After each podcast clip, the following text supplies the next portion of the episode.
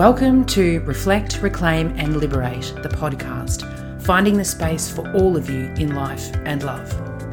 I'm your host, Sallyanne Hartnell, and this podcast is for anyone wanting to reclaim and liberate themselves in their relationships and their life.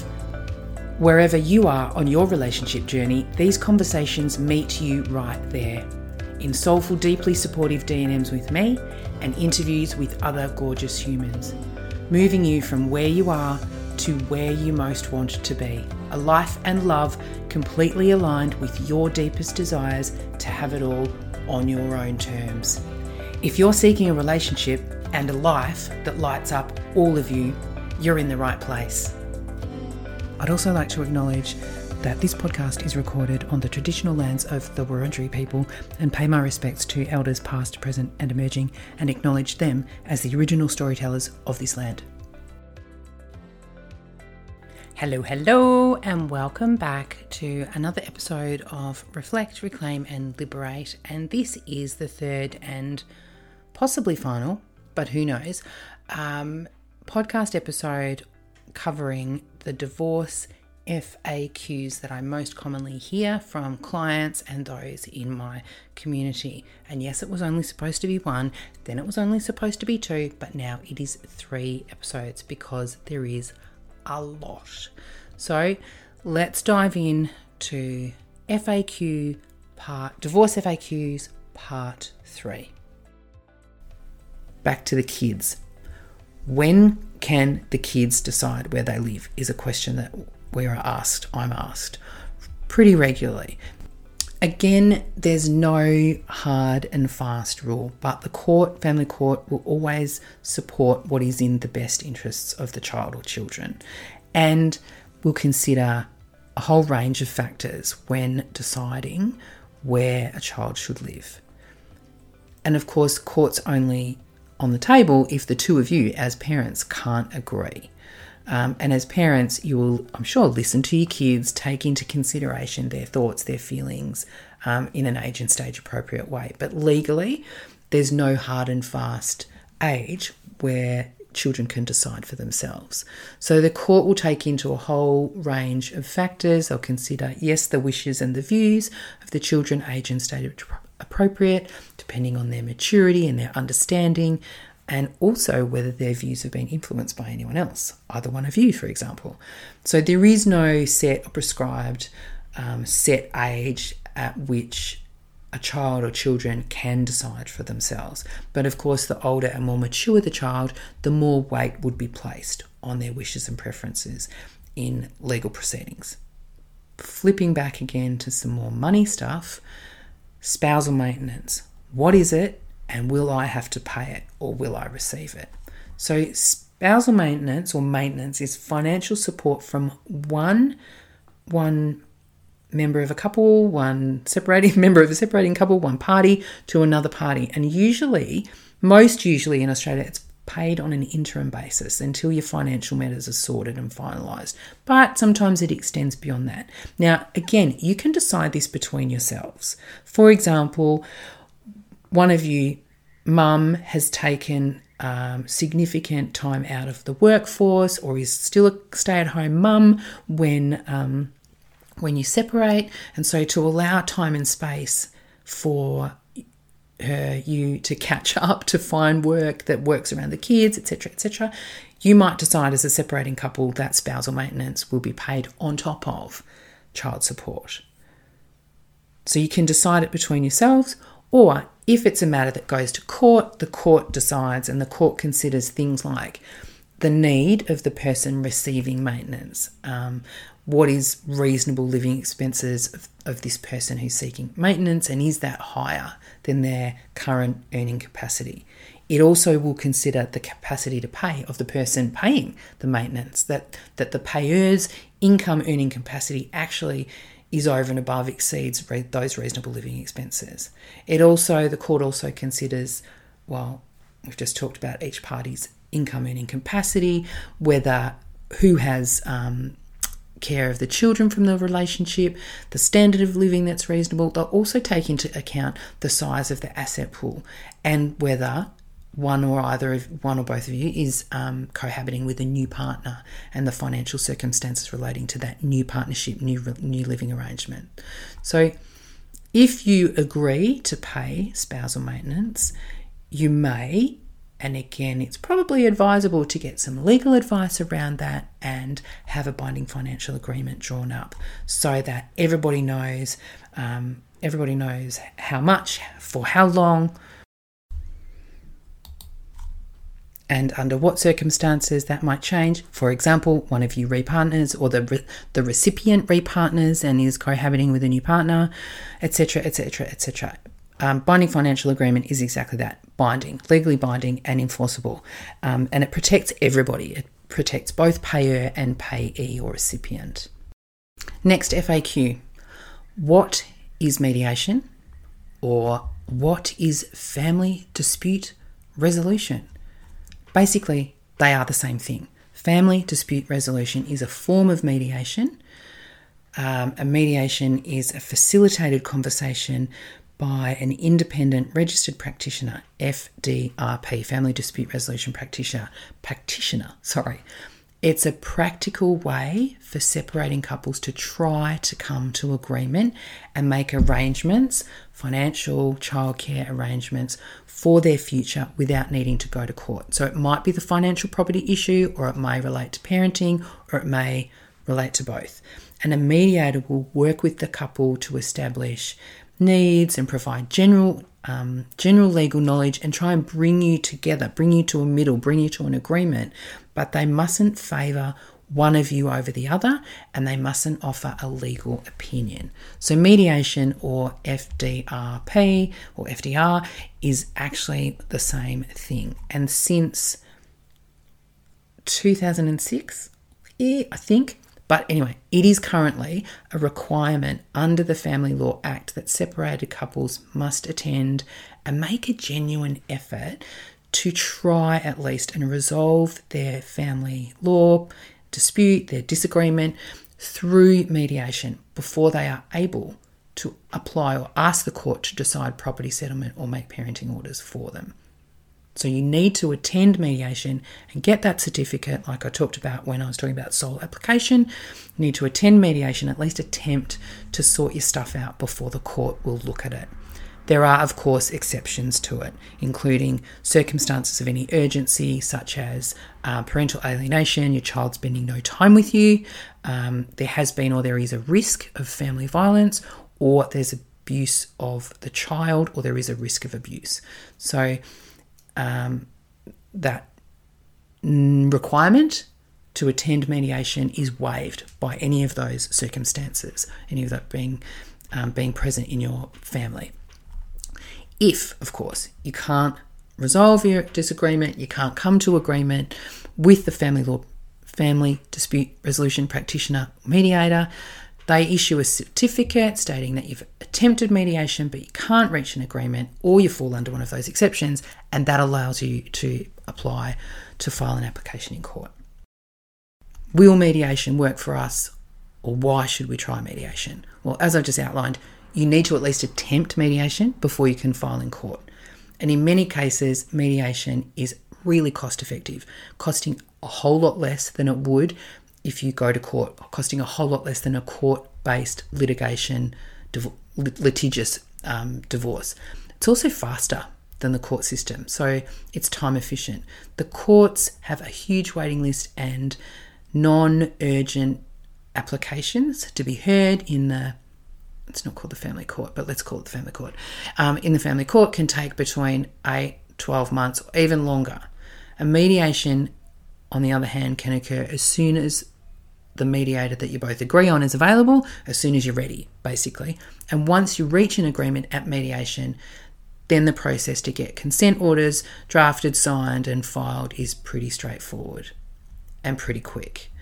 Mediation, why should you attempt mediation? Well, mediation is also less emotionally draining. Going to be court is incredibly stressful and emotionally exhausting, and it will impact all areas of your life and other people in your life kids friends family members so mediation keeps you can help keep you out of court um, it can also help you have your say you can be heard about what's important to you, your values.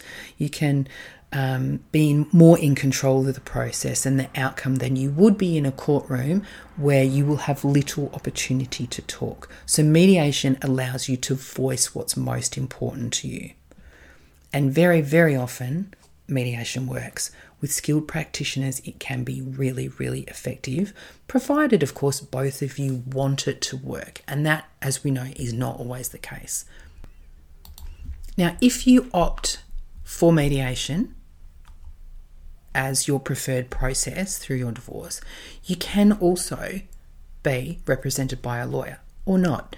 But it is advisable always, as I've said, to get legal advice before mediation so you know what to expect and what your legal rights and obligations are. So you can have a lawyer as well as use a mediator. Another thing I'm really often asked is whether you can take a support person with you in mediation, whether I can come in, say, as your divorce coach in mediation. Now, you can have a support person with you in mediation, but there are absolutely stipulations, restrictions. So you, your support, support, your support person can't be someone who's been involved in the dispute or will benefit or is affected by it.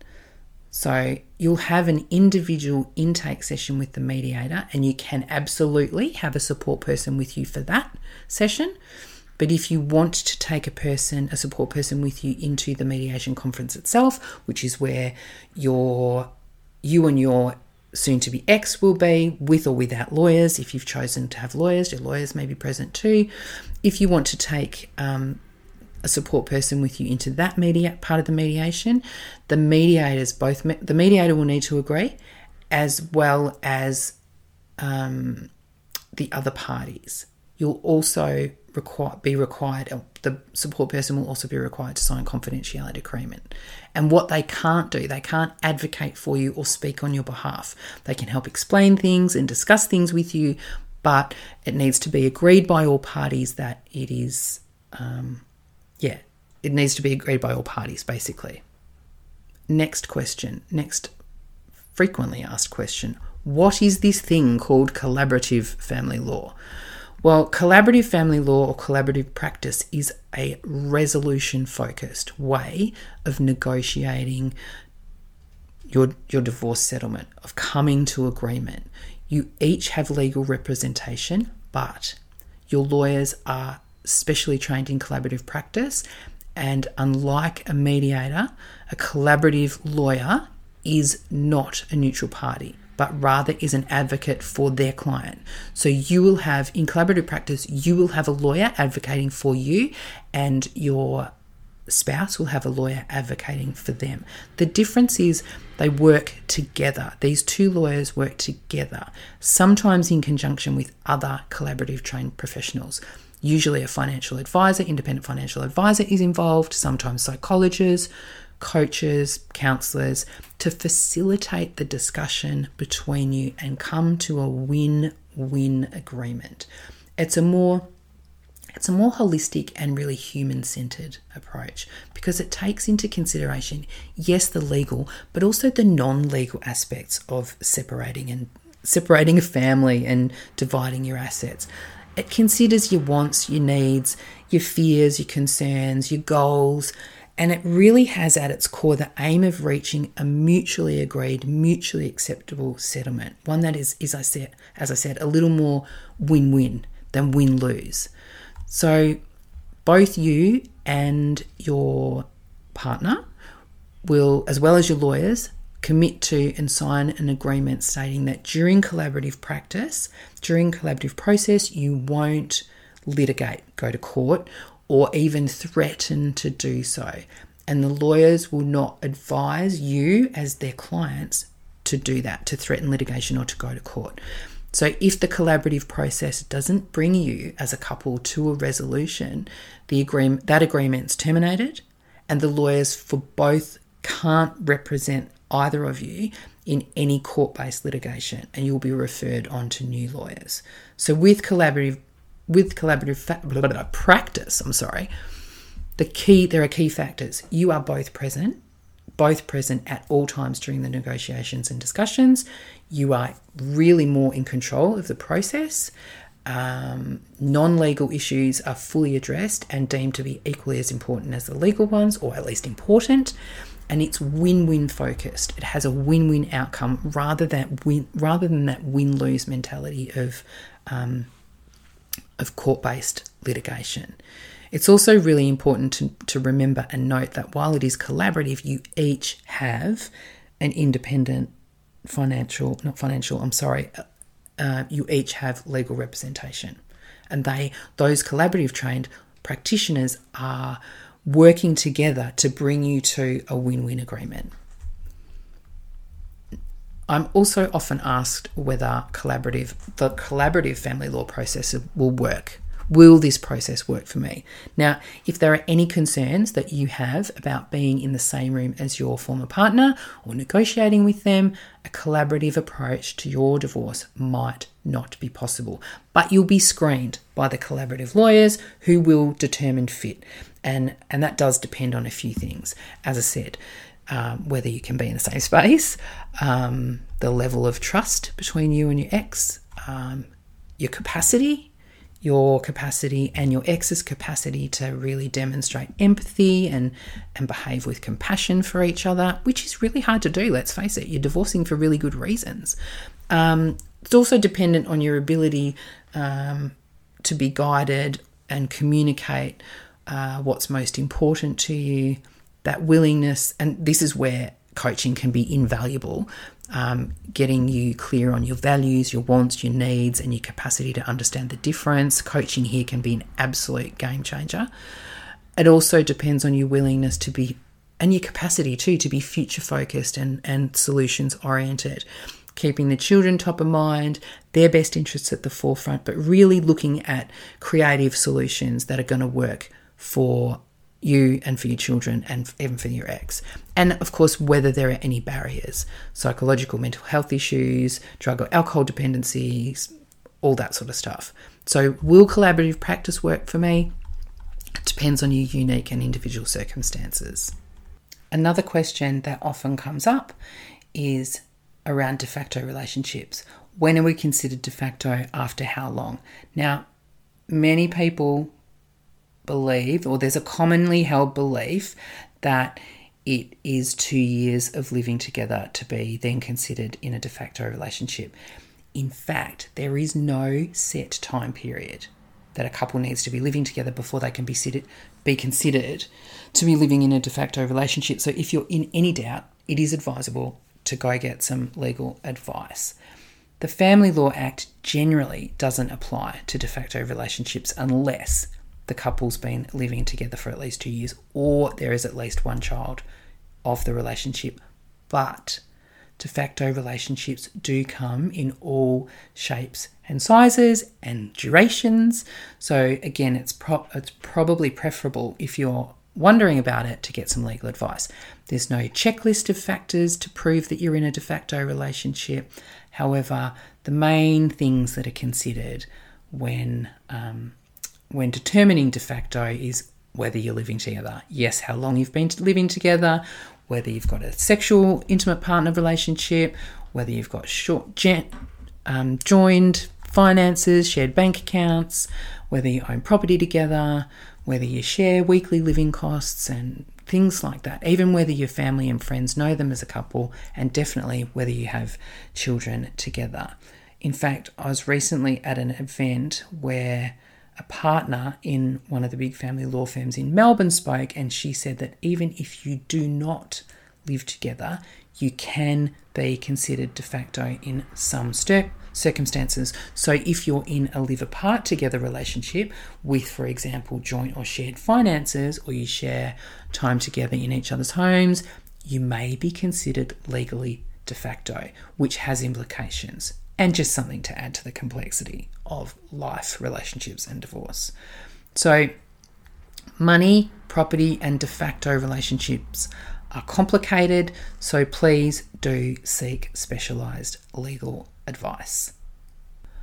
Last but not least is less a frequently asked question and more a holy moly, my ex has done this.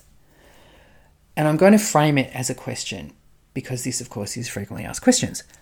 And that is can I post the details of my court orders or my divorce on social media? And the answer to that is a great big no. So, to ensure privacy and anonymity to anyone involved in family law proceedings under the Family Law Act, it is a punishable offence for you or your ex to publish or broadcast any account, any information about the family law proceedings, even in part, which identifies anybody, the parties, either of the couple or witnesses in their proceedings. So this and this covers all forms of publishing. So, you know, back in the day in the newspaper, but now we're talking mostly, of course, about social media. Um, and it does include anyone else friends, family, school, employees, banks from, um, from reading the documents prepared during the family law proceedings. They cannot legally be posted on the internet, on your social media, or in any way made public in a way that will identify you, your ex, or any witnesses. So, no, you can't post your divorce, the details, the legal court details of your divorce. Yes, you can post, I am divorced, I am legally divorced. Of course, you can, but you cannot post details if your um, matter has gone through family court. And that brings us to the end of what was going to be two, but because there were so many of them, uh, became three divorce FAQ podcast episodes. I hope you've, I hope they've been supportive and useful in um, clarifying some terminology, answering some questions that you might have, and of course, if you know someone who would be supported to listen to this or one of the other podcast episodes, please, please share it with them.